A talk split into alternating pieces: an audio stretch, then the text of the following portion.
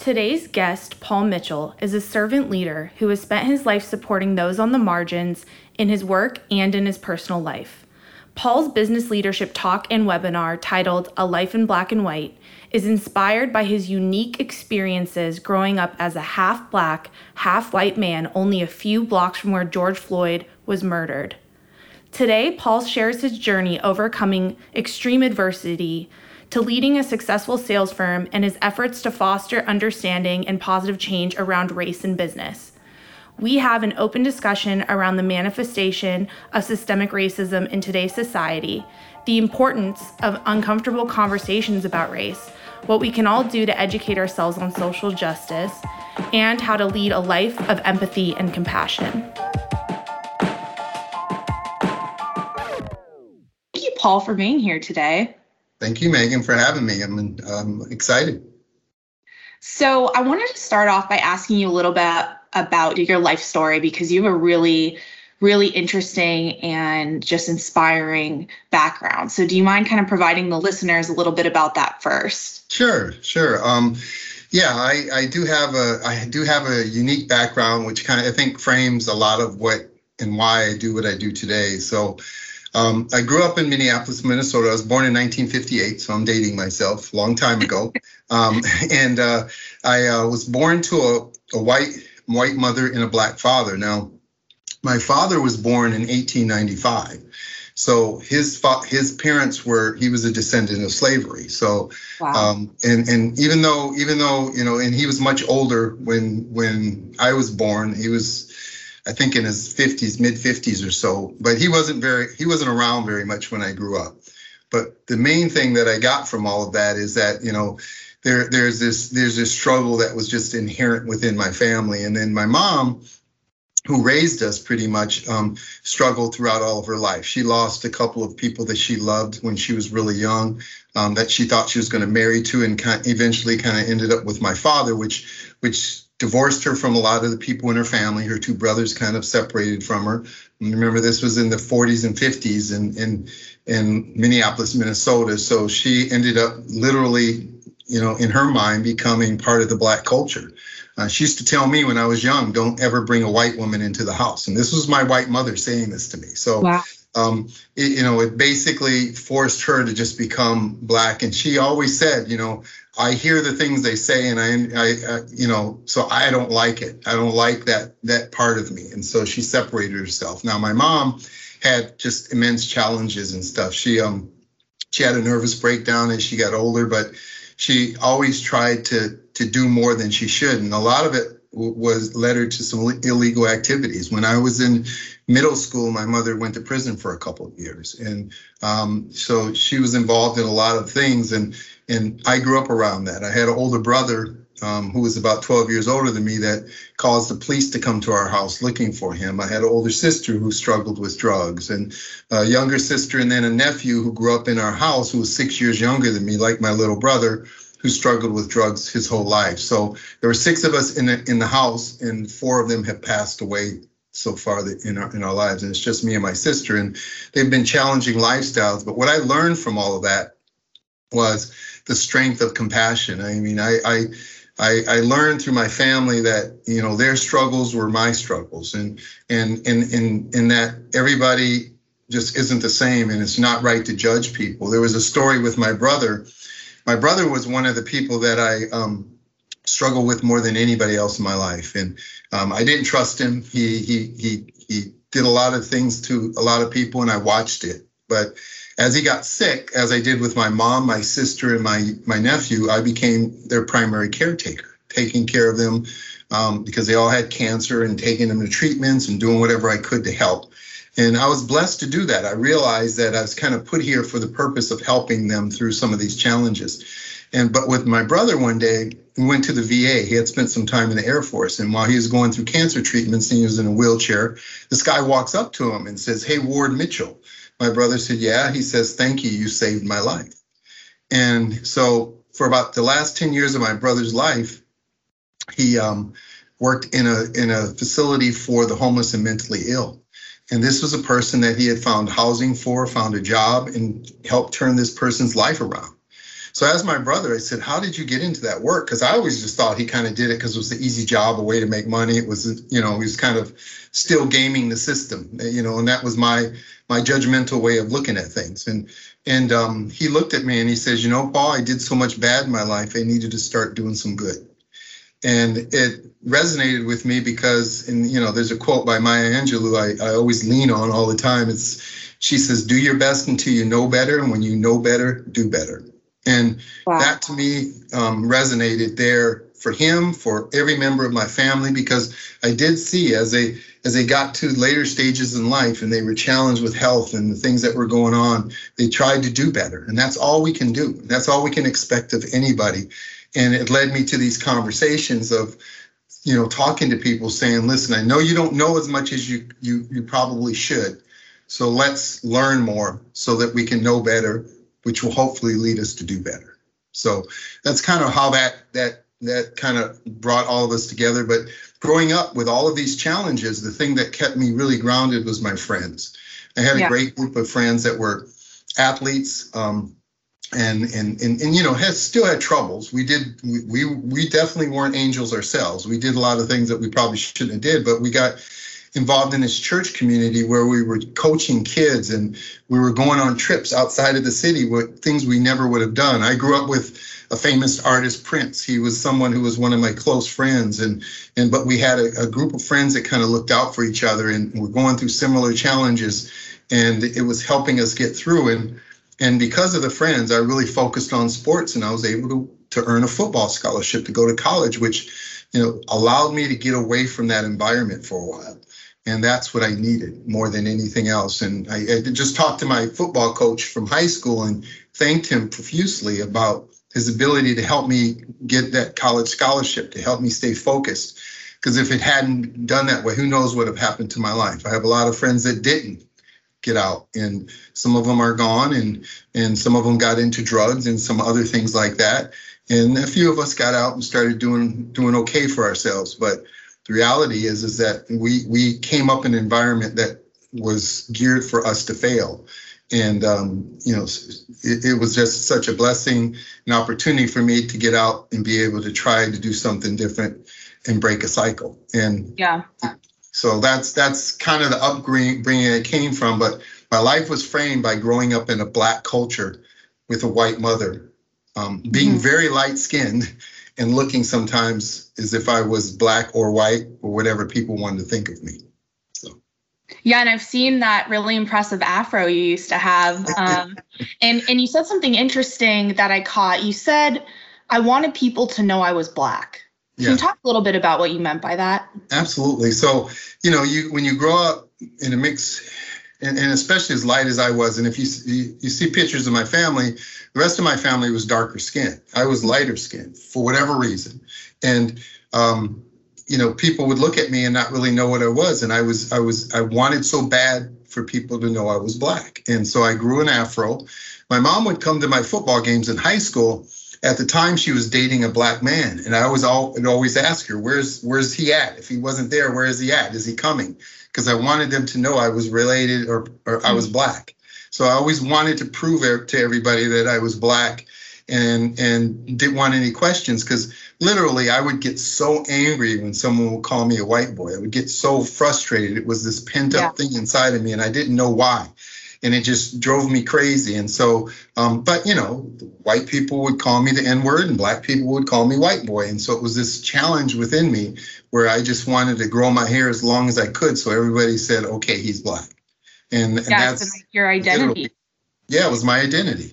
Yeah. So one question I really have for you is now that you have really established yourself as this, you know, thought leader in social justice, um, what was the turning point you've been through all of this in your life. What was that one thing that happened, that aha moment that you said, this is what I'm meant to do?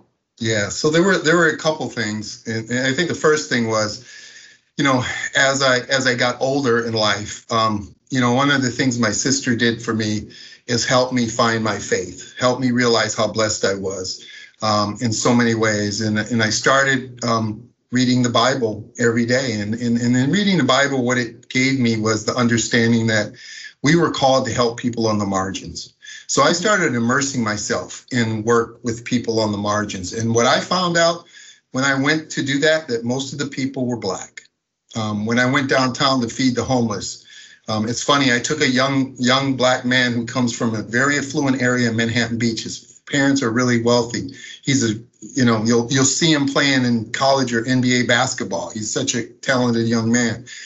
He came downtown to feed the homeless with me, and as I was driving back with him, I said, you know, and this was probably when he was 15 or so, and I said, what what was your impression today? He says, everybody was black. Wow. And I and I, and I and, you know and when I would go to detention centers, I went for seven years. I saw kids that were black. When I would go to homeboy industry where I did volunteering, they were brown or black. It, it was constant where, where we I would go see these young people on the margins. I coached football in Compton. It was di- very different than the schools that I might have coached at or I coached when I coached on the west side.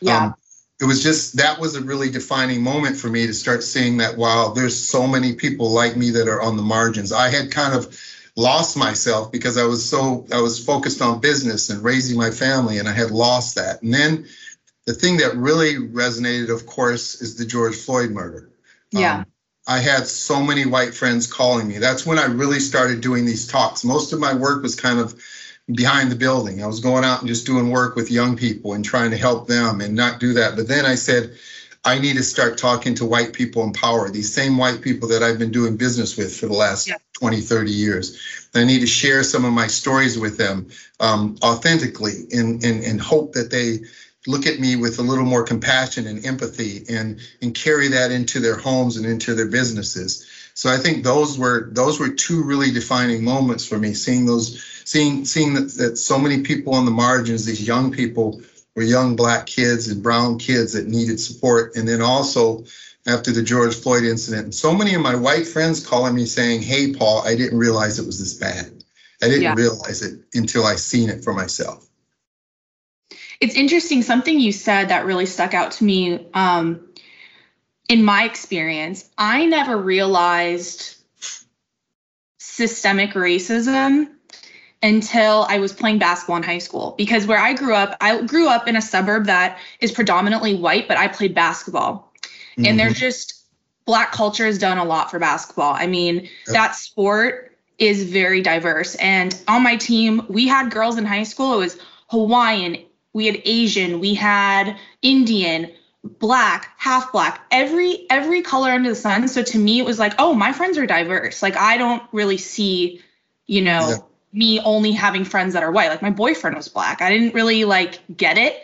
Yeah. And then I remember playing basketball in Palmdale and it was very rough. And there was a security guard at the door. And I said to my dad, that girl's pulling my hair and she was playing so dirty and blah, blah, blah. And my dad, he turned to me in the car and I'll never forget this. He says, Megan, aren't you blessed you don't know what it's like to have to fight for something so that you can go to college? Mm. And I went, whoa.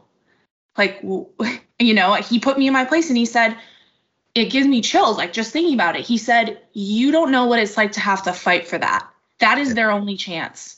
Yep. So they're going to do it and they're just better than you because they want it more. And I was like, you know, 15 year old me was like, ouch. but then that always stuck with me because they need they needed it. I wanted to go to college, but I could have gone to college. They didn't have that chance. They didn't have that opportunity. Yeah. And so they were they were scrappier than I was. And they, you know what? Rightfully so. They yeah. were better than me. They wanted it more. Um, so that was my first experience, and that kind of resonated with me a little bit. Um, but you grew up really close where George Floyd uh, was murdered, and that kind of sparked this this intense like longing that you had to really get involved in this work a lot of it is educating people on systemic racism, but I think that there's still this confusion around what systemic racism really means. So, as a thought leader in this space, I'd love for you to just explain to listeners what is systemic racism and and what does that really mean at it at the core of it? Yeah. So systemic racism it goes back to exactly the the beginning, the root cause. When what, what I've learned through all of the things I've done is um, we always look at things for what we can see, but we don't ever really delve into what the root causes of it. And when when you do that, you know, and you say, okay, the root cause of systemic racism is slavery, everyone will say that was 400 years ago. Well, then what they forget is the things that went on ever since then that started from right. them that created this system of injustice that we still have literally today. So when you think of slavery, you think obviously of the subjugation of black people. Black people came here to, to America not because they were immigrants. You see, there's no DACA program or anything for black people because they're wow. not immigrants. Even though even though they came from another country, there's no program. You don't hear people getting deported, black people getting deported because they're immigrants, because they didn't come here voluntarily. They came here because they had to. They were forced to come here. And they were so, and they were forced to come here because they were thought of as three fifths of a person, as less than what a person was, to do the work that white people wanted them to do. But it was it was absolutely because, you know, of course there was this supreme thought that whites were better and blacks were less than. But it was about money. It was about being able to get free free free work. You think about if you work if, if Macy's right now had all their employees doing work for them for free. If, yeah. if any business had everybody doing work for them for free, how successful you would be. So I, I was on a podcast recently, and a guy said to me that I believe in personal responsibility. I believe people have to work for what they get. I said, so what you're saying then is that every black person that built the roads, that built the homes, that picked the cotton, that did all the things that built this country, the very foundation of this country, should be able to get what they deserve based on your definition of personal responsibility. Because at that time, everybody there was being taken advantage of that the free labor all the things that went with it to be able to build a country for 400 right. years. For, for all of that time slavery existed. You think about that. So when you start to talk about a system that system was started then. And then you you have movies that this great this movie that was a defining movie called birth of the nation which mm-hmm. basically made it seem like every black person was a criminal. And it was ingrained in everybody's mind that that's the way it is. A black person is a criminal. He or she's he's a rapist. They're here to hurt you. They're here to to, to degrade you. That was all form formulated as you know a part of a system just to continue degrading black people. But even when slavery ended, there were Jim Crow laws put in place. There was segregation. They said you're going to get 40 acres and a mule. They never got any of that. They never got any of the things that they said. They basically said go ahead and change, take that person away and, and go let them do that. Even LBJ said, you know, you can't shackle and chain people for hundreds of years. Tell them now they're free and expect the race to be equal. It's like having a foot race and saying, here's two, you've got 200 yards head start and asking the people that are ahead to slow down. That's just not going to happen. So that kind of system was inbred from slavery, then translated into Jim Crow and all the things that went on with that. But then it was taken a step further where you couldn't even buy homes in certain areas. You couldn't you couldn't invest in real estate. Yep. And so in essence, you didn't have anything. You had to live in certain places and you could only invest in certain things. So you couldn't build things like inherited wealth. You mm-hmm. couldn't build things that would allow you to be able to ensure that your family was taken care of like a white person was able to do. And those are the things that are still kind of happening today. So you start thinking of racial zoning and where Black people can live, which led to redlining, something that a lot of people don't know about, where yeah. Blacks were expected to live in certain areas. And a lot of folks don't. And there's a great movie called 13. It's on Netflix. It's about the 13th Amendment. The 13th Amendment speaks to the fact that slavery is ended. You don't have to be a slave anymore. But if you go to prison, you can be a slave. You can be thought of as a slave. So companies like Macy's, J.C. Penney was using free prison labor or low-cost prison labor to actually work for their companies and develop their goods and services for years. So that led to the privatization of prisons. That led to all of the monetary effects of actually incarcerating people. So in essence, when you when you start looking at racial zoning, if you over police those areas, and you put people in jail for five years for $10 worth of marijuana.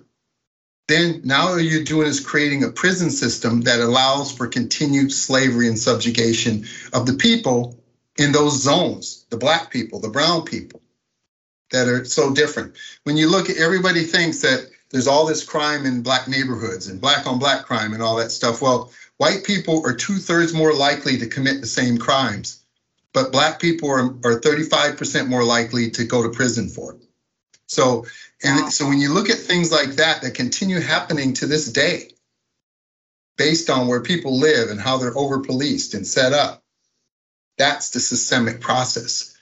The policing system, which everybody is so challenged with, started with the slave patrols, started with basically patrolling slaves, and then turned into the KKK initiating the police system. So from the very beginning, black people weren't were meant to be police, not protected and served, like the police were set up. So when you look all the way back on all of the systemic access to that, leading up to mass incarceration, that right now one in three black men are expected to go to prison.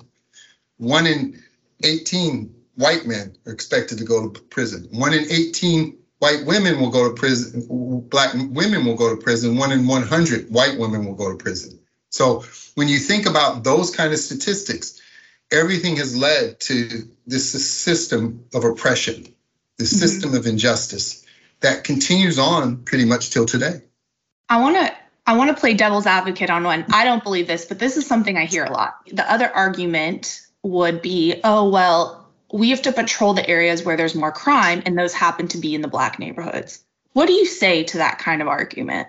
I say, first of all, that two thirds of the crimes in this country are committed in white neighborhoods, not in black neighborhoods. You have to understand, blacks only make up 13% of the population. That's right. Yeah. So, so the reality is, is that it's just vastly impossible for the majority of the crimes to be in a black neighborhood because there's just not as many people. I mean, so when you look at the crimes that, that are being people are being incarcerated, and, and you can say use those statistics because 35% more of the time those black people get arrested than the white people. So you the crime statistics are skewed because of that. And right. I'm not saying that police are racist. I'm not I'm not saying that. I'm saying they're part of the same system of injustice everybody else is. You know, when they're hired as a police officer, they're being set taught. These are the areas that are, we find more crime in. These are where we get more of our arrests. Well, of course, because that's what you've chosen to do. This is where you've chosen yep. it's your arrests because I, I've grown up, quote, living on the west side of Los Angeles, and I know some of the things that kids have done growing up with my kids and everything else that were white kids that weren't prosecuted the way it is when I coach the kids in Compton who are scared just to walk down the street. So the reality is, is that it's it's a very different system. And, and again, it's not about it's not about a cop being racist. They're just brought up in the same system as everybody else that right. we've always had. And and that's what they're told. This area has more crime, so we want you to go there. That's over policing of an area. Yeah. And that's exactly where I was going with that. I think what's interesting is not only where policing happens. I mean, we can go down a rabbit hole of all of the different aspects of policing. Yeah. But I think some of the arguments I hear today are things like that. Um, and also you know you being someone who actually works so much with homeboy and incarcerated teens what are some of the things that that you do to try to rehabilitate and stop this cycle? And you know i guess that's a two pronged question right? The policing comes first and then what are you doing to kind of take in these kids who have been put in this in certain situations whether it's their fault or not? Um, how are you now rehabilitating them and trying to you know in, instill change um, on the on the back end of that. Well, and and i take no credit for what homeboy does um, but what homeboy's methodology is and why I, I i got so involved with them in terms of helping because what i would do is take kids from the detention center and literally drive them to homeboy and say come here. Because when you go to homeboy and you walk in and you pass a drug test they will give you a job and the concept is, I don't care what gang you're in. If you can work together, you'll work together if you're in the same place. So they literally have Crips and Bloods and and all different gangs working together in the kitchens there, and in their 150 different businesses where they give them jobs. But what they do, Megan, is they create a community. See, these these young men and women have went through trauma. They've went through trauma just by being a black person, by walking down the street. I have a son who who is a 40 year old successful personal trainer with a five year old daughter who where I live in a white neighborhood, he was walking his daughter to my to my home, my black granddaughter to my home, and one of my neighbors followed him, not knowing where he was going until he saw that he got to my house. He was literally following my son for about two and a half blocks with his baby's baby in a stroller. So he still perceived him as a threat. Those things can be traumatizing to young black men and women. When you walk down one side of the street and everybody moves to the other side of the street because they consider you a threat because of the color of your skin.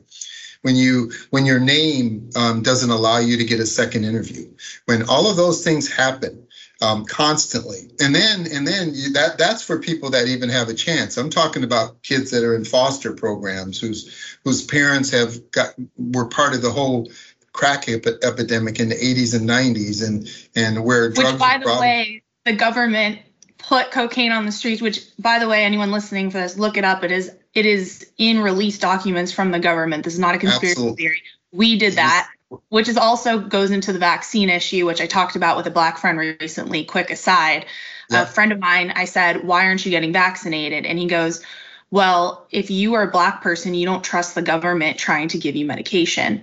Yeah. And I went, whoa, again, like check myself a little bit because obviously there's been plenty of times in history where the government has given medication totally. and or drugs to the black community on purpose. So on quick purpose. aside, but that that that no, you're you're absolutely and it's a, it's a great point to bring up. It's at, and it's absolutely true. And people people who are educated know those things and because when they say they're drug users, they did that. Well, that was brought into the community for that very purpose. And um and and and and all that and because now you've got drug users. Now you can incarcerate them. Now you've got privatized prison system where you got more people. We've got people going from California to places like Wyoming and Missouri to go to prison because they have a private prison there and they get paid for the more inmates that they bring in.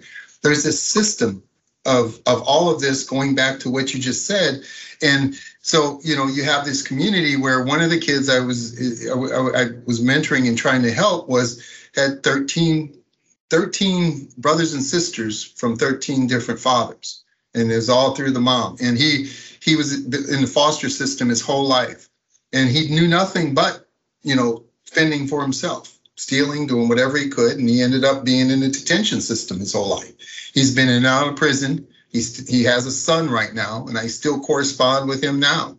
And you know but he's dealing with that trauma. Every time we feel like we get him to a good place and he's okay something happens, something triggers. And that's where a place like Homeboy helps because it creates a community of people that says, I, I'm giving you a job, yes, but I'm also here to give you help with what, what we know is the mental health issues that you have, the trauma yeah. that you've endured, just by being you, just by being the color of your skin, by growing up in the environment you went in that was set up in many cases to fail from the very beginning.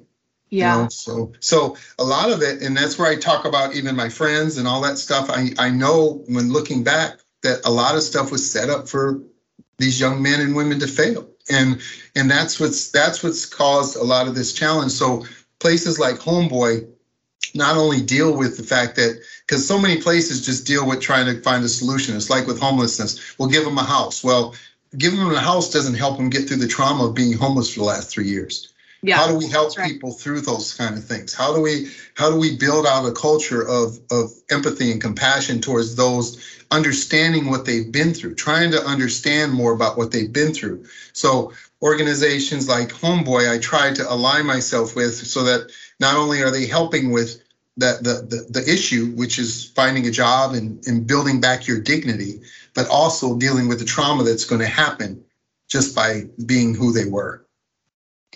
I think that's such a great example because um, I think nowadays, a lot of people, at least in my circles, it's not so much that I believe that they're racist or they don't understand or they're not empathetic towards the African American community. I think part of it is they don't agree on which solutions are the right ones. Yeah. So when when you look at like reparations and other forms of trying to move things forward. I think that's where people have this sensitivity and and honestly trigger around what is the right solution for righting wrongs of the past.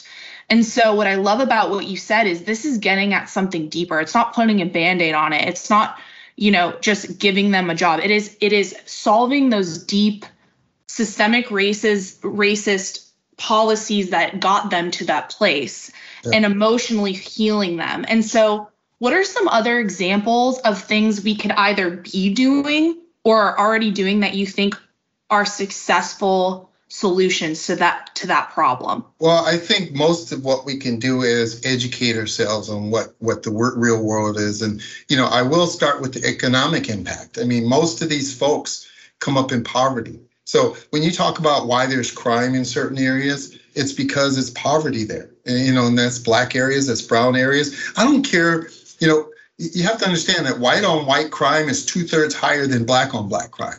So people do crime in the areas they live in. Black people live around black people, white people live around white people, Hispanics live around Hispanics. So all of that stuff is in there. But if you put people in poverty or you put them in a situation where they can't afford to pay, they end up doing things out of desperation.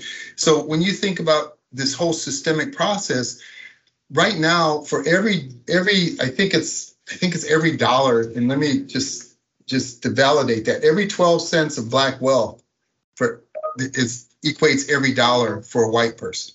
So in essence, if there's a, a black family, they have about $17,000 of wealth versus a white family that has about $184,000 of wealth. So yeah. when you just start there, when you just start with that impact, that's why people talk about reparations. That's why people talk yeah. about that because right now the, the, the playing field, and that includes the wealthy black people. That doesn't. That's not just including you know, the people that aren't wealthy. That includes all black people. So, and that was in 2019.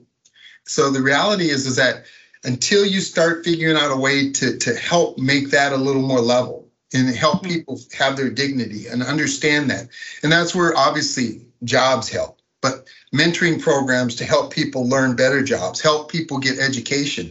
My daughter went to Loyola Marymount University, which is a great university, but it's probably one and a half percent black. You know, you, you don't even see young black kids going in there because here's why. When when you're a black person, you're growing up in a school system in an area that's not as taxed as high as a as a white area. So in essence, the taxes in the white area are higher, so you've got a better school system. You've got better yeah. teachers. That's where they want to work. They can get paid more. Where in a black area, you can't do that. So the root of all of this stuff goes back to education, how we treat our children and how we want to make that as equal as possible to give everybody the opportunity. So one of the things I believe we can do to start off with is make educational equal to everyone. Education equal to everyone. Some Sky said, what can the government do? What can the government do? And I'm not a political person at all, but I think all of us, government, business, I think business should be getting involved in this to make the educational system is is is consistent as possible so everyone has a level playing field because that's the differentiator. That's where kids are growing up in Compton and, and coming out with an education that they can't get into college, whereas the kids in the Palisades are coming out with an education that gets them into any college they want. So that's right. So that then now creates a system of opportunity for folks because you know versus versus what a lot of people feel like oh gosh i gotta i got i gotta i'm 200 yards ahead in this race so i gotta slow down and pick them up and i don't want to do that because that might hurt my family that might set me back that might make me make me cause me some harm versus let's figure out a way to make all of this equal versus you know what we have today. And i think that's the that's a really great starting point for all of us. Also in business i think for for the young black people that are coming up now i always tell people the difference in my life was one white man who came to me a guy named bill boyd when i was at a company called muzak and promoted me to my first vice president position after i had been in situations previous to my business life that made me feel like that could never happen i was in the back seat of a car in my first management position and the, my superiors started using the n word they started mm-hmm. using it and they used it three times while I was sitting back there because I'm light skinned. They didn't know what I was. And so by the third time, my stomach's churning. I got four kids. I can't lose this job. And I'm sitting there saying, you know, what am I going to say? And I just eventually said, You're sitting in the car with one of these N words, fellas. And they were mortified, of course. But I think their concern was that the fact that I broke with white solidarity. They, they, they're not going to stop saying the N word because of that. They, that wasn't going to change. Embarrassed. They they're were embarrassed. embarrassed. They were just embarrassed. And but on top of it, they were frustrated because I broke with white solidarity. And those kind of microaggressions kept happening for me in business throughout most of my career to a point where I just said, I don't want to be a leader anymore. So I went to this company, Muzak, just to be a salesperson. I don't want, I just wanted to provide for my family at this point. When I met a man who understood me as a Black person, who cared about me as a person, and decided to mentor me and teach me things that I didn't know coming up in a Black culture, literally things like going to a business dinner. I mean, things that, that, that are common for most white people and stuff that you would think are okay. Things that when I would sit in a board meeting with 17, I was the first black pre- vice president of this company in its 75 year history. When I would mm. sit at a, a meeting with all white people, I didn't feel like I had to prove myself. I would be argumentative because I wanted to prove myself and show them I deserve to be there. And yeah. he called, pulled me out of the meeting and says, Paul, there's more than one good answer to things. You don't have to, you don't have to fight for everything. And you know, so he took it upon himself to understand me as a black person. I think there's more people like that, willing to do that if they learn and they understand, they get educated, to have compassion and empathy like this man had on me, because what it led to is having four of my kids be able to get higher education, for my youngest daughter to be a doctor. I broke a cycle. Uh, for, I was the first person to go to college. But what he led to me is, and then that caused me to go into Homeboy, go into other places. It caused me to show empathy towards other people because it was shown towards me. And I think for between the education aspect and our ability to find more people to do that in business today, people like your dad who, who, who said what he said to you when he didn't have to, you know, he didn't have to do that. And, you know, that's the thing that that is important for people to start seeing their way to be having the heart to want to understand this and share this with their family, their friends, and their work associates. I love what you're saying about empathy, and it brings me to another quote I hear often from the white community, which is, Well, I had nothing. Well, I started from the bottom. Well, I grew up in poverty and I didn't have, I had an absentee parent, and, or drugs don't uh, discriminate. I had drugs in my family you hear these arguments sometimes like as if recognizing that race inequality and people's struggles somehow diminishes yours. Yeah. And what intrigues me about that is two things. One, it's not a competition on who had it harder. Um, I think a lot of people have had it hard. I think what I'm learning is it's not about you not having it hard. It's about you not having it hard because of the color of your skin. And so when I see that and, and people say, well, life's not fair, you know, I, I hear that's like the argument that I do hear sometimes in, so, in the suburbs. I, it's like, okay, we've now accepted that there's systemic racism, but we don't agree or we have some kind of trigger around some of these more, um, I guess you could say, progressive thinking, right? And so, what I want to talk to you about is when we're having difficult discussions that sometimes border political with people in our lives or people that we're trying to educate, what is your best advice on kind of treading those waters and dealing with those kinds of arguments? Sure. Uh, I, you know, and I, I did this in a recent podcast. For me, um, the thing is just to to speak to my experience it speak to what i've seen and what i've been through you know people can can question all the facts and all the things that you say they can question all of that but they can't question your testimony they can't question who you are so for me i just share you know when i talk to people a lot of my talk is where i came from and why i have a unique perspective and the things i went through um, and it, it, it has nothing to do with what's political or, or any of that kind of stuff. And I speak to the fact that, yes, just have, do your research and have some empathy and compassion towards me, towards the person you know, the person you see that, because this is what I've been through. And this is what I had to tell my sons um, when the police stop you, not if, but when. This is what you have to do those are things that white parents don't always have to have conversations and and you you said it perfectly megan is that you know everybody has problems it's just your problems aren't because of the color of your skin And when you're born with the color of your skin, I have a black granddaughter and a black grandson, and I know the trauma they're going to go through. And it breaks your heart as a yeah. parent.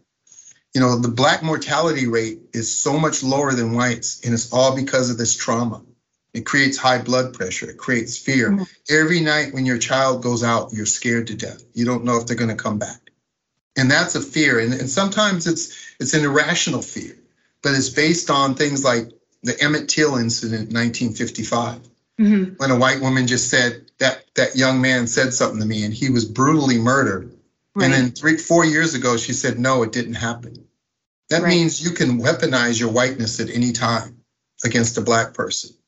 And that that fear, that challenge, and, I, and when I share that with people to say, listen, that's what that's truly what a black person feels. That's what we go through. So just have some empathy for it. Go back and look at the history and see how we got here and why we feel the way we do. Of course, we've made progress. We're crazy yeah. to say we haven't made progress. Yeah. But it's still that feeling and, and, and, and, and compassion towards what someone other than yourself has to go through. You know, and, and so I know I have privilege. I'm not going to say I don't. I know I have privilege because I've been light skinned. I know I have privilege because I I can articulate I can articulate things. I know I have privilege because of the blessings of the things that, that the people that I've met that have helped me in my life, the wonderful men and women that have helped me in my life. I know I've had privilege. And and I know a lot of people that don't have that same privilege that I grew up with. And I have empathy and compassion towards them. So yeah. that's the way we're supposed to be. That's the way that's what we are called to do. So when we make excuses and say, you know, that's not true, then that means we're just not listening. We right. just we we we want the problem to be someone else's and we don't want to hear it. And I know it's scary and I know it's hard. And I and I get that. You know, it's not my my good friend, it was my the son of my mentor, was the first person who called me after George Floyd. Now, my mentor treated me a certain way. He understood me, but he didn't share any of that with his kids because he didn't have to. He didn't want to scare them. He didn't want to say the world was this way. Yeah. So this guy Bob, who was a wonderful man, lives in Davidson, North Carolina, and he said to me, he says, Paul, you know, I think I've not took this seriously because I knew my family would be ostracized. He would have had to break with white solidarity. It mm-hmm. means a lot. It, it's like, you know, my daughter or my son's going to be treated differently because of the way I feel. I don't want to do that. That's a big risk for me. And I don't have to do it. So there, there's this there's this empathy I have towards white people because of that. And I sometimes a black person looks at me and says, "What's wrong with you? Why would you care about that?" Well, they're a person too. They have feelings too. Let's talk through it and figure out a way that we can do it so that it it doesn't it doesn't have to be harmful. You know, and I, the first thing I said to my friend was, "Well, welcome to my world." You know, that's the way it's been for me my whole life. But no, I don't want anybody to ostracize your family. He says it's too late now. I already know better. I can't I can't forget it now. Right. And so so those are the kind of things that I think, you know, overall we just we all have to think through and understand and that's what I say to people through my experiences why you should just consider having some compassion and empathy towards what folks are going through people of color. I think I just had an epiphany from what you said. Um, I was going to ask you, why do you think the Floyd murder really brought a lot of this to the surface? And I think that kind of answers the question. We got past quote unquote slavery and some parts of racism. We had a black president. People thought we're moving in the right direction. What else do we need to do? We're moving in the right direction. Right. And I think that was such a emotional reaction from so many people of all colors to say we really aren't as far as maybe we thought we were and we can't look the other way now. Yeah. And what you just said was in white solidarity, some of us maybe can look the other way because it's not quote unquote happening to us. So it, it feels a little bit more distanced of a of a emotion. But when you have to watch someone die, then you then you feel like you're a part of it. You feel like what am what am I doing? And that's that actually just resonated with me. I think maybe the world is starting to realize like they couldn't sit back any longer. And as sad as that is to say out loud, I think I think that some people felt more distanced because I mean, if you look at at people, even I'm just going to use myself as, as an example because I, you know, I know my truth. I, I grew up in the suburbs and I didn't really think about I didn't really think about race as an issue today. I thought of it the same way I think of my Jewish heritage. I was like, yeah, we got screwed in the Holocaust. Like, it sucks, whatever, we're moving on, you know? And because of my privilege is the wrong word, but my experience being around so many Black Americans all the time, it didn't really occur to me because to me, they were my friends. So I didn't really get it until I started getting older and, you know, I, someone told me when I had a Black boyfriend in high school, she said, I don't believe in interracial marriage or children. Mm-hmm. And I was 18, and that was the first time I came home to my parents and I said, this lady that we hired to do some of my college counseling just told me that she doesn't believe in interracial marriage or children and you know her son has done that and she like disowns her she she loves her her grandbaby but not not completely and she said this to me as an 18 year old dating a black man it was moments like that when I had to realize like I was living in a bubble because most of the world doesn't live that way. And yeah. my parents wanted me to live in a nice neighborhood, but that also meant that I was detached from the reality of race. And um, that was something I, I've had to like really check myself and learn through because I grew up in so much privilege that I didn't even no, recognize. Well, and, and and honestly, you think about a black person, most black people that are successful, me included, um, move out of black neighborhoods because black neighborhoods are thought of as ghettos. They're over policed. Yeah. They're they're not you know so in essence to your point I want to move to a nice neighborhood well I'm going to move into a white neighborhood and during during you know during certain times in segregation and stuff if over 10% of the neighborhood became black white people moved out it's called white flight they just moved out Wow. And so, That's so there's never any opportunity for us to have segregated neighborhoods ever because of that. And and it was because as soon as it got past that threshold, it became a ghetto. It became a bad neighborhood. And that's that's always the you know the whole world word thugs, the whole world, all of that. That's all connotation for blackness. It's all connotation. You know, when you say the word ghetto, what do you think? It's a black neighborhood. You yeah. don't think of a white neighbor, any white neighborhoods as ghettos. So that's that's that's the thought process we go through. And you know, I was reading this article uh, that James Baldwin uh, actually interview he did. He's a great author for in, back in 1962, and he was talking to this guy named um, James Kilpatrick, who at the time was a segregationist. He he he got on the radio and he talked to people. He he probably sounded like a staunch conservative from this day, of what you hear of people talk like that, and he was of that day. And then he also had uh, Malcolm X on from the Nation of Islam, and mm-hmm. James Baldwin had this unique perspective where he said any any race that wants to be superior to the other race is immoral.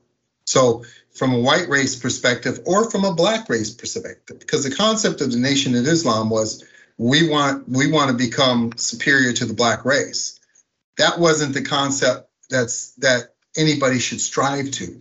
And what the white race was doing at the time, especially trying to be morally and, and intellectually and physically and everything superior, was just as wrong. And he he made a point of of those two separations, but he also said, but you have to understand things like the Nation of Islam and, and today, Black Lives Matter, whatever you want to call it, whether it's Antifa, whatever, is born out of that that resistance for white people to accept blacks as equals, that resistance to continue the injustice and oppression that continues going on. All of these groups are born out of that.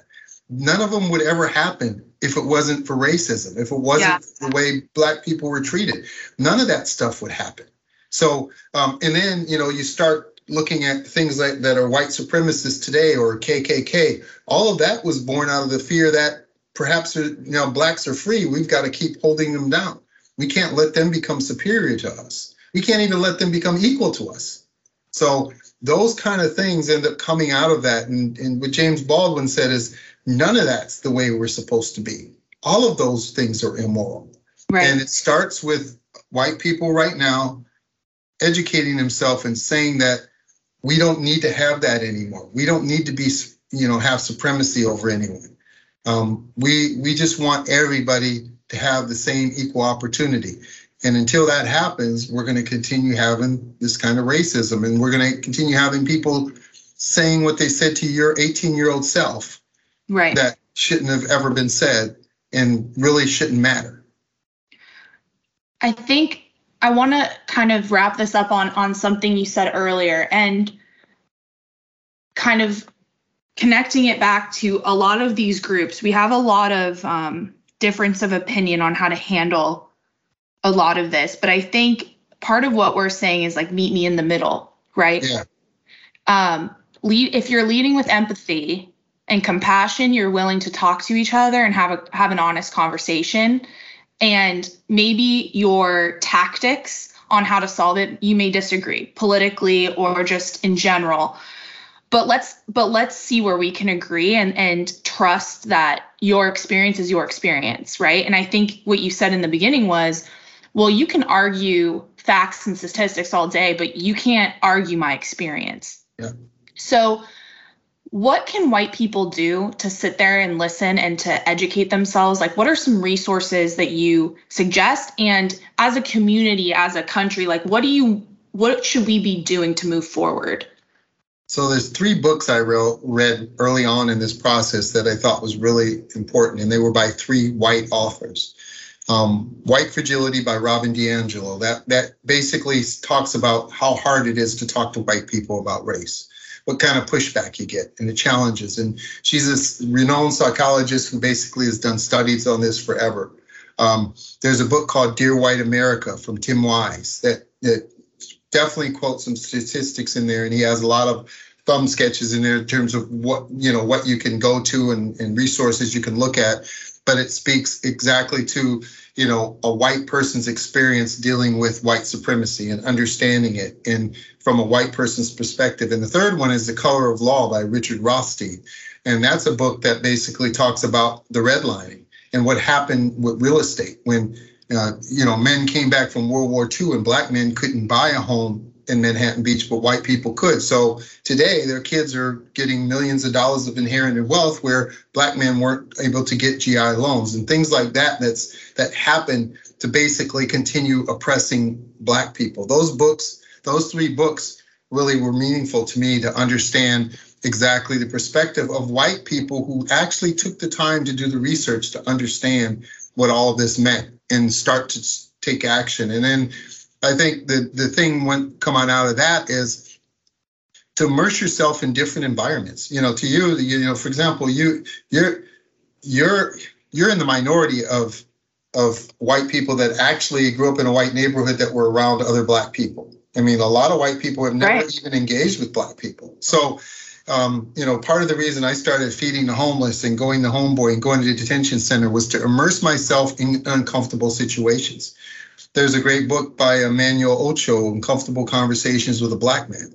You know, if you go out and you start thinking about having uncomfortable conversations with people and, and actively listening, actively listening, you know, that's the key is not just listening, thinking with my own thing, because there because we, you know, there's this great book called Think Again, and it says, you know, it basically talks about, you know, that we, we are not looking to try to affirm our beliefs.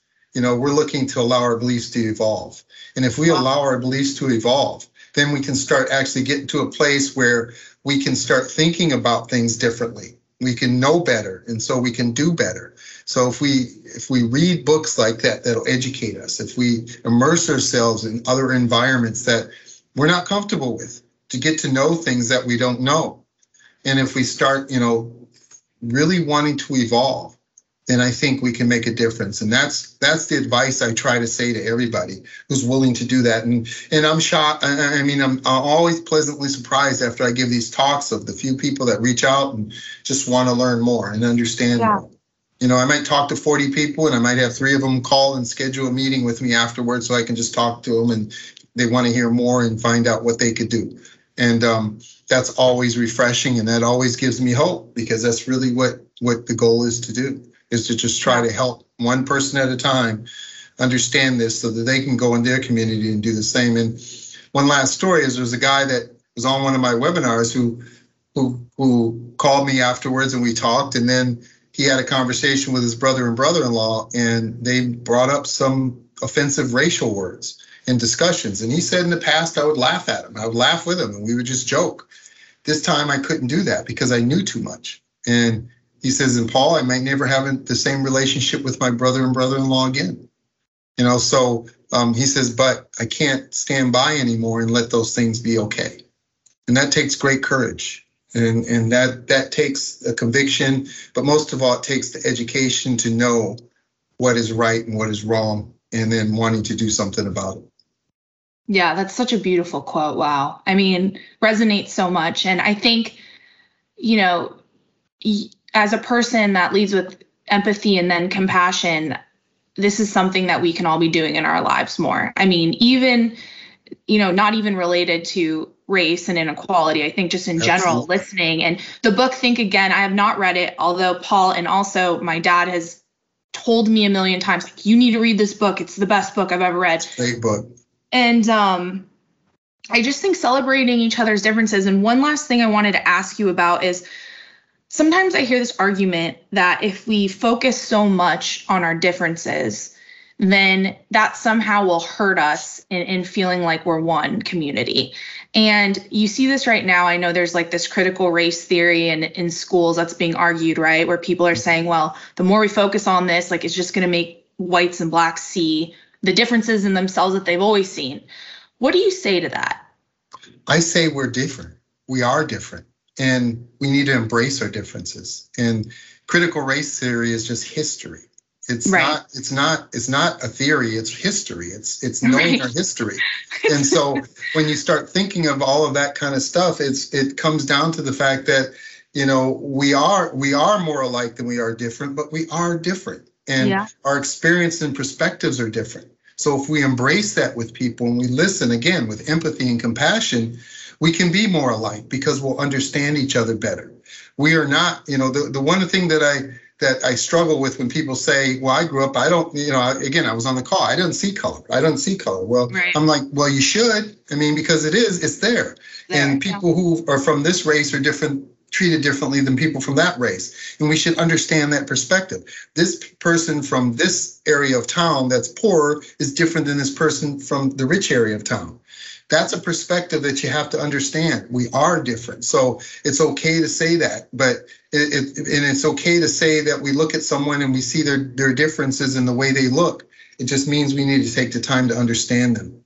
And, yeah. and, and once they know and we, we know them, we show some empathy and compassion towards them. Because you said it earlier, that's all we have to do. If we start doing that in general with everything, just imagine how much calmer things would be you know how much peaceful more peaceful things would be how much we would care about each other and how much more we would get done towards all of this yeah i mean i think really walking away from this conversation it's education education education and listening yep. it's actually a really simple formula when you think about it everything else we can figure it out when we get there but let's start really simple um, and i just want to thank you i mean your story is so inspiring but what you're doing is the work that really white people need to be doing, myself included, which is uh, it's not your job to educate us about our about race and inequality, but you're doing it anyway. So I want to thank you for that. And um, I just hope that we can all move forward. I feel really inspired by this conversation and, you know, hoping to educate myself more on this topic. Well, thank you, Megan. I appreciate you allowing me and listening to me. It's it's always um, it's always uh, an honor, and I'm so humbled when people are willing to listen to my story and the things that I've been through. And and hopefully, to your point, it can inspire people to think about what they can do differently to help and serve others. That's our goal. That's awesome. Thank you so much. Thank you, Megan.